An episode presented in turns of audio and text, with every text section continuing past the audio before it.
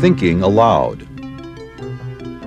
Conversations on the leading edge of knowledge and discovery with psychologist Jeffrey Mishlove.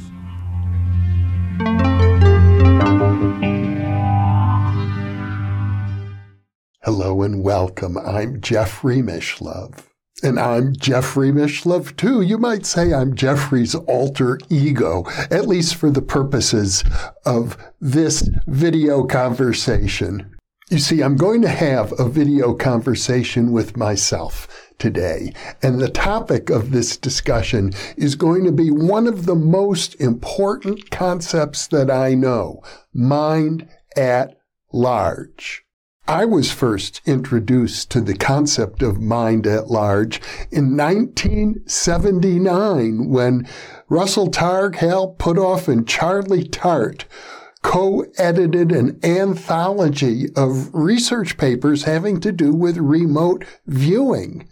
The anthology was based on a couple of symposiums. I believe they were presented for the International Association of Electrical and Electronics Engineers, the IEEE.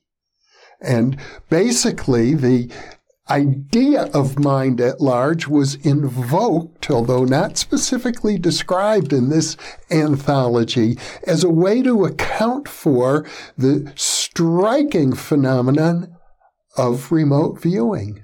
Subsequently, I learned that the concept of mind at large was actually originally introduced by Aldous Huxley, the great writer who happened to have died on the same day that uh, John F. Kennedy was assassinated.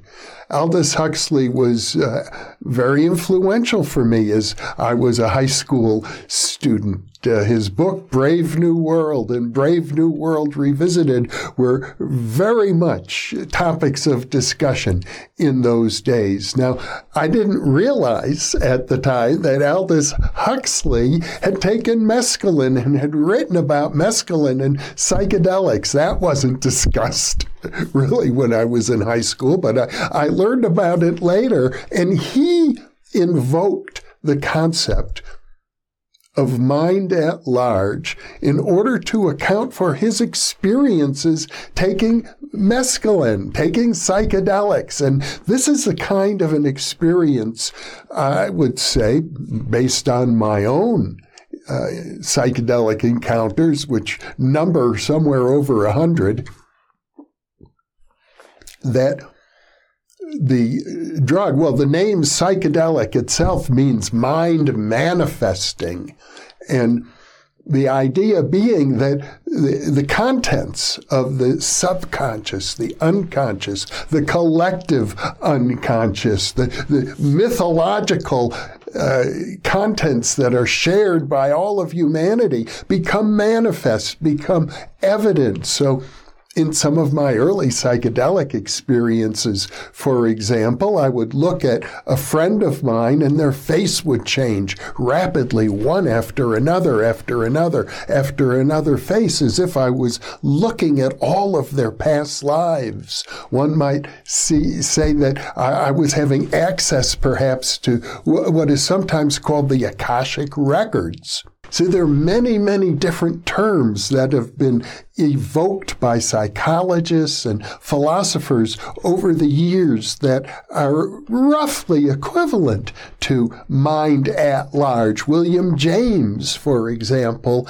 brought up the concept of the cosmic reservoir, which is uh, what he felt perhaps enabled great spiritual mediums like Mrs. Piper, who he studied extensively, enabled them to obtain information uh, uh about the intimate details of people who were deceased that were known only to those with whom they were most intimate. Now, I would be remiss if I didn't begin by saying, or saying at least near the beginning here, uh, that the concept of mind at large is very, very close to our ideas of God.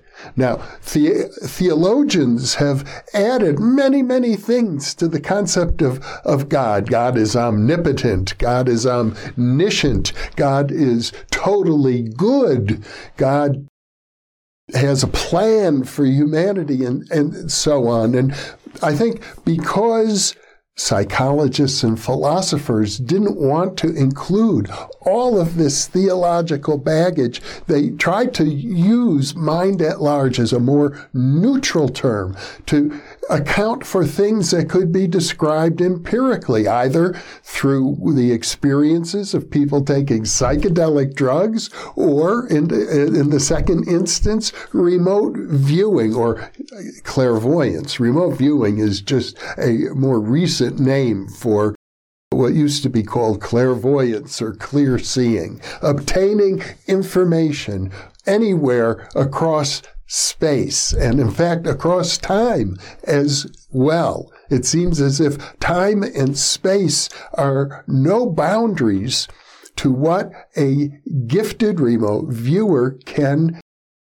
access in terms of information.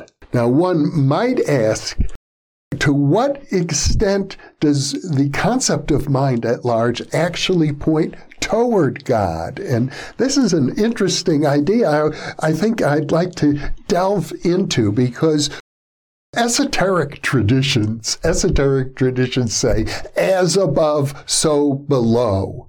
That comes from the emerald tablet. It's a classic uh, expression of Hermeticism, as above, so below. How does that relate to mind at large? I've always thought that so below meant here in this earthly plane. Now, you might say maybe it means something different. Maybe it means the underworld. And, and we can talk about that. The underworld uh, can mean many, many different things, including, of course, hell, hellish regions of consciousness. Well, mind at large would certainly embrace what we call heaven and what we call hell. In fact, it certainly fair to say that mind at large would have to embrace what we think of as the afterlife. In other words, anywhere that sentient beings reside would be part of mind at large. So we also have to think, therefore, mind at large is including the consciousness of other non-human sentient beings on this planet, uh, anywhere from snails and worms or even microbes, perhaps. Microbes might be conscious. I can't say that they're not, but certainly animals with a higher nervous system, mammals, for example, or vertebrates, and to be honest, I think non-vertebrates like the octopi are quite conscious and have uh, shown a great deal of intelligence. So mind at large would have to include all of the experiences, what it's like to be a earthworm, what it's like to be an octopus, what it's like to be a bacteria, if it, if it is like anything, or a virus, if it is like anything. That, the, these things we can debate. Maybe people who are gifted psychics could try to put it into words. Maybe people who are gifted poets can try to put it into words. But surely, if we're going to include life on earth, animal life, as being part of mind at large, and to the extent that plant life is conscious, is sentient, if it is like something, for example, to be a tree, then the consciousness of trees would be included in mind at large. And naturally, all of this discussion means that to the extent that sentient life exists on other planets, and we know there could be a billion other planets in this galaxy that might support sentient life, and I don't know, maybe as many as a trillion other galaxies, each with a billion stars that might support sentient life. So mind at large could be vast. For all we know, even infinite. The concept of infinity is something that you can't avoid when dealing with mind at large. But let us come back for a moment to the Hermetic axiom, as above, so below. I think it means something more than the heavenly realms are a mirror image of the hellish realms.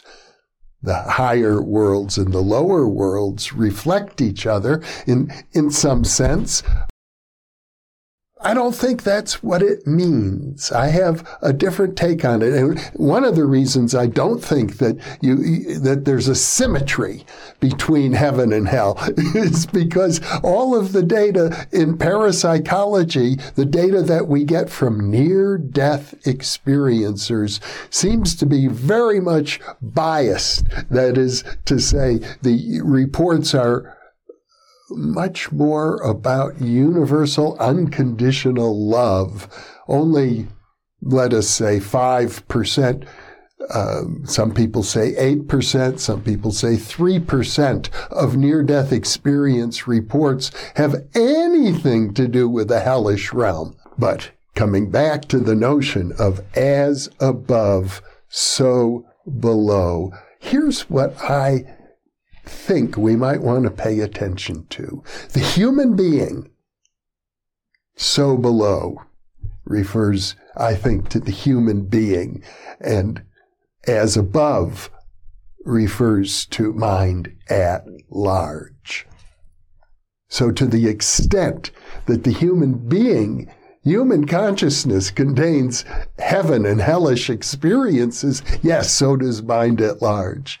To the extent that human consciousness involves both intentional conscious acts of will and acts that are not so much willful, but are motivated by subconscious or even unconscious drives, forces, and there's many different definitions of the subconscious and the unconscious. But what I'm suggesting is if we take the axiom as above, so below seriously, then mind at large itself contains a conscious, willful aspect and an unconscious or subconscious aspect. One way perhaps to think of this is, is to consider all of the, I'm going to call them for the moment, mythological entities said to reside in uh, the, this larger consciousness. You've got fairies and gnomes and elves and dwarves and elementals and demigods and titans and devas and jinns and angels and archangels. One might say a whole zoo of, of entities that are ascribed to a supersensual realm. Entities that, uh, if you really dig into the reports that are in the literature, people say they sometimes materialize in the sense that when a person experiences one of these entities, they seem as real as anything physical. Now, whether they are as real as anything physical is a matter of debate. Because one thing we do know for sure about the human mind is that it is capable of fantasy. When I was a child, I loved the Raggedy Ann books. I loved the Wizard of Oz books. I love children's stories about young children who would fly the backs of dragons at night, for example.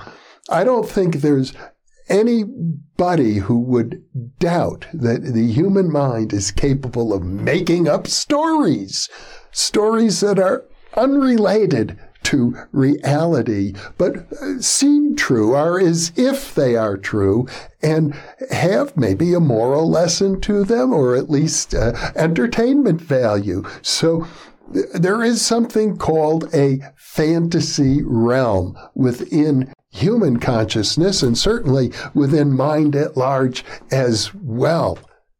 In other words, if you hold a fantasy very, very uh, intensely, if you concentrate on a fantasy realm, it can obtain a status that uh, the philosopher Henri Corbin called imaginal as distinct from imaginary. Imaginal as distinct from imaginary means something more than fantasy and maybe something not quite as tangible as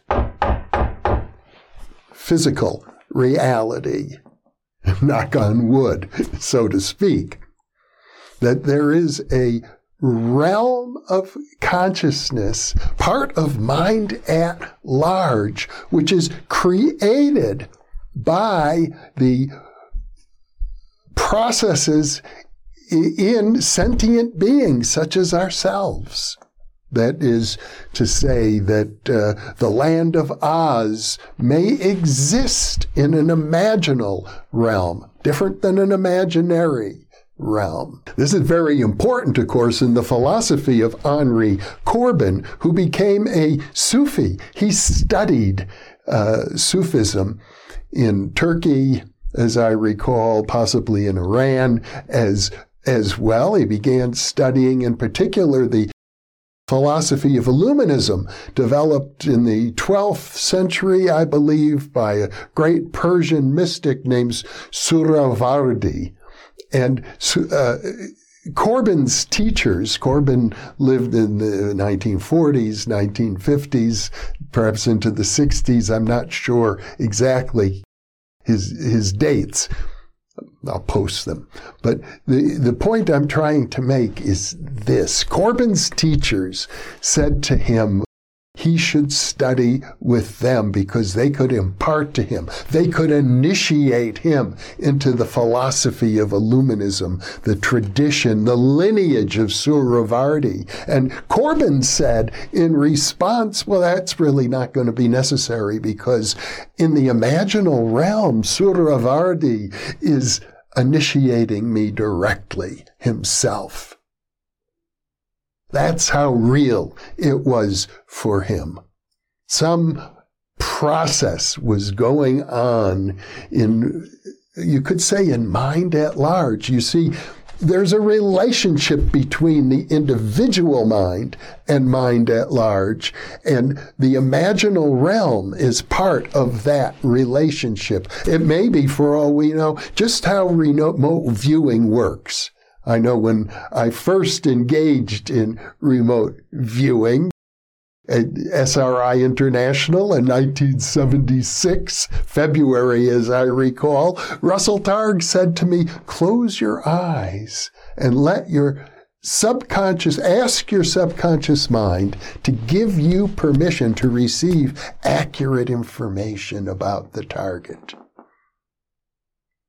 In other words, what you imagine to be true about the target, you will form mental images about the target and they will be accurate. They will be realistic.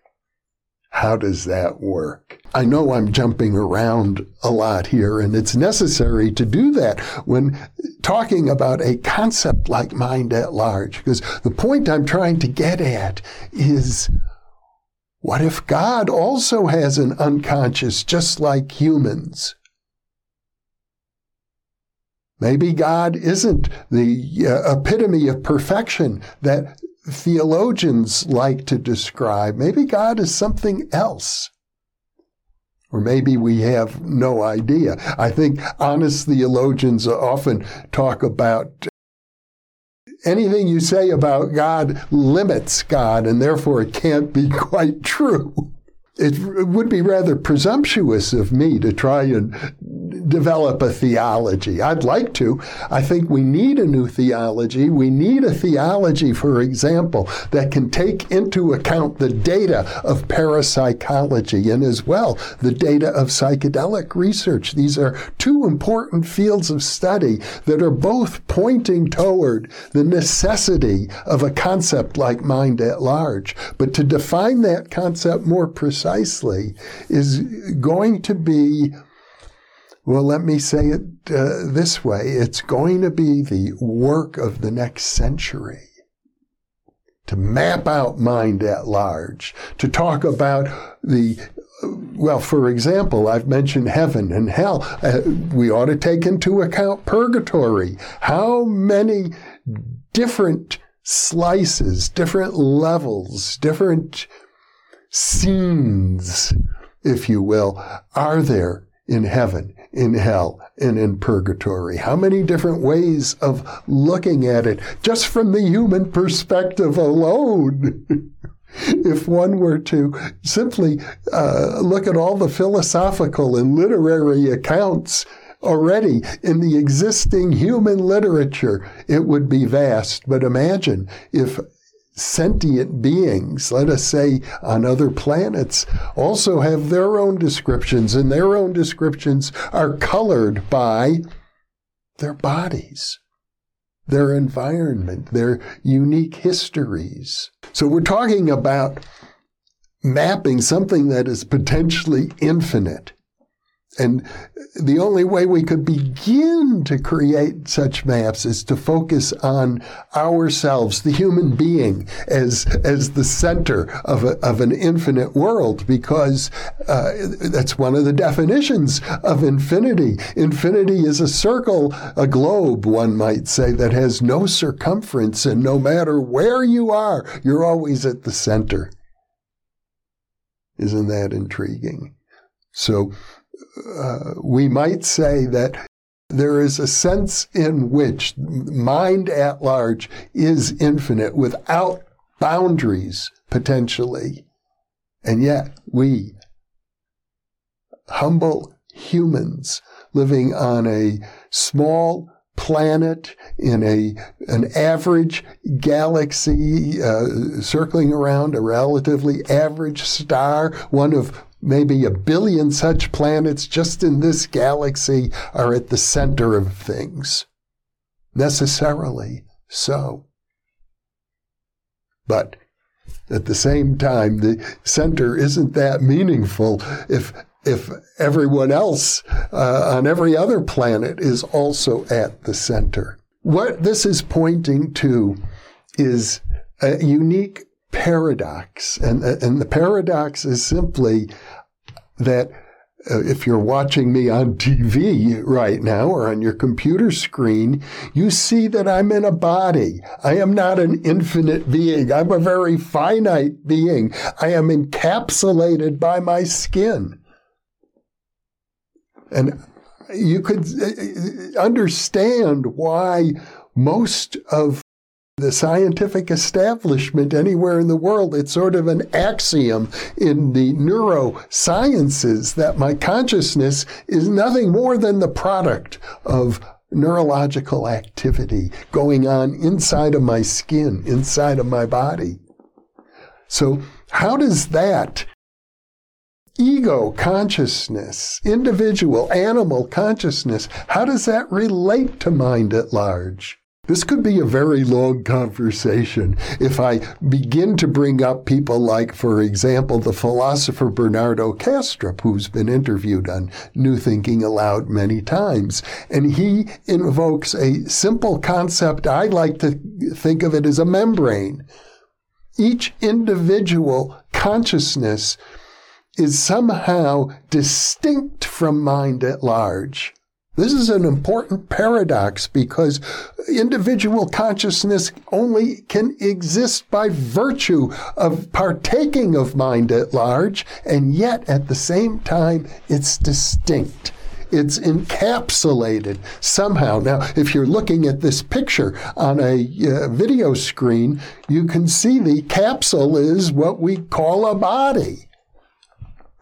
But what happens after death? If individual consciousness is to survive and maintain its individual integrity after death, it needs somehow, in the words of uh, Stuart Hameroff, who discussed it in one of my interviews, it needs to maintain its uh, quantum correlations.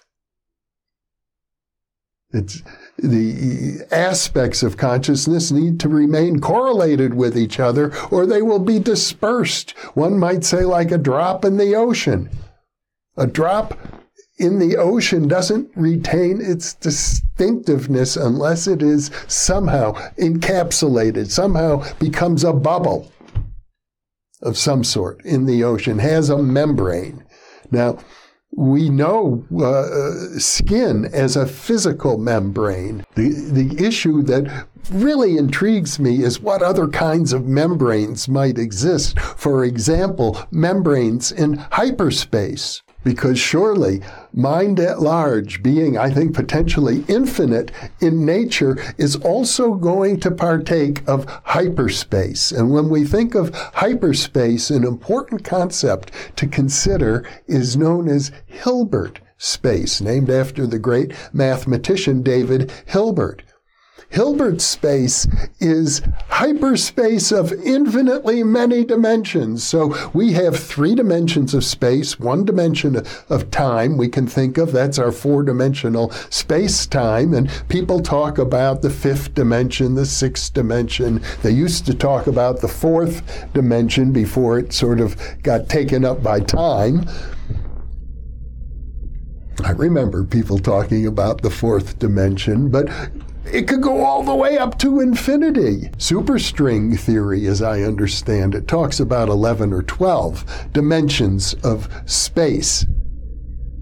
And we're not even yet getting involved in dimensions of consciousness and how dimensions of consciousness might interpenetrate, be related to dimensions of space. But if we're going to talk about the encapsulation of the ego or the soul or the spirit so that it can survive the death of the body and continue in within mind at large, and of course, Anybody who's been watching this new Thinking Aloud channel understands there's a vast amount of data supporting exactly that then one needs to ask if you want to probe it more deeply what is this membrane?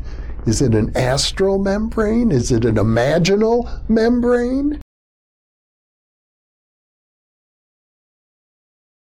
And what is the evolution of these such a membrane? What how, how, does that work? What happens w- when the body dies? I know, for example, I am intimately connected with my body. If I shut my eyes, I no longer see. If I open my eyes, I do. I know you can't see very clearly because for some reason my eyes are like little slits. As I grow older, my eyelids seem to grow bigger. but that aside, there is the, the question of uh, we're so attached to our bodies. If, if I touch my hand, I feel it. That's what it's like to be me. It's part of being in this body. Imagine how it changes after death without a physical body. As the Buddhists would say, no tongue to speak with, no ears to hear with, no eyes to see with. And yet, one of the qualities of mind at large as experienced by Aldous Huxley when he reported on his psychedelic experiences and as experienced uh, by other writers talking about states of consciousness uh, like samadhi or cosmic consciousness. The ability to be aware of everything at once something that defies language altogether. There's no way you can begin to describe it. And uh, I think uh, even in a psychedelic experience, the human finite being can't even take it all in. I mean, the whole concept of mind at large is essentially that the body, the brain, the nervous system functions as a filter to keep mind at large out because if we were aware simultaneously of everything all at once and blow out all our circuits, we might go crazy. I, I don't know what would happen uh, to us. I suspect it is a state of consciousness experienced occasionally by mystics and by poets, but only for brief periods of time. Because I, I just don't think the finite mortal being of a, a, a human or even a very advanced creature could sustain it. It's way too complex. And, and, although I will say this, our bodies are extremely complex also. There are probably 100 billion neurons in the brain, and the neurons have axons and dendrites, so it's an incredible network. The potential uh, neural circuits within the human brain. I've heard some people say there are as many neural circuits within the human brain as there are subatomic particles within the whole known universe. Of course, the whole known universe itself is only a finite piece of what is very likely an infinite realm. Here I am a very finite mortal being speaking to you using the medium of video to talk about infinity, to talk about the possibility, or even better, the likelihood that each one of us partakes of mind at large and that that mind is so vast. Uh, if it's not infinite, it might as well be. It's so much bigger than we are. I'd like to say a lot more about mind at large. I'd like to, maybe someday I'll have the luxury of being able to write a book about it. But for the time being, my means of communication is like this it's on video. This is how I communicate with the world primarily. Not that I don't write, I do write, but. so let me thank you for uh, sticking it out this far and uh, exploring with me the nuances, the subtleties, the ramifications of mind at large. And let me thank you, too, for being with us.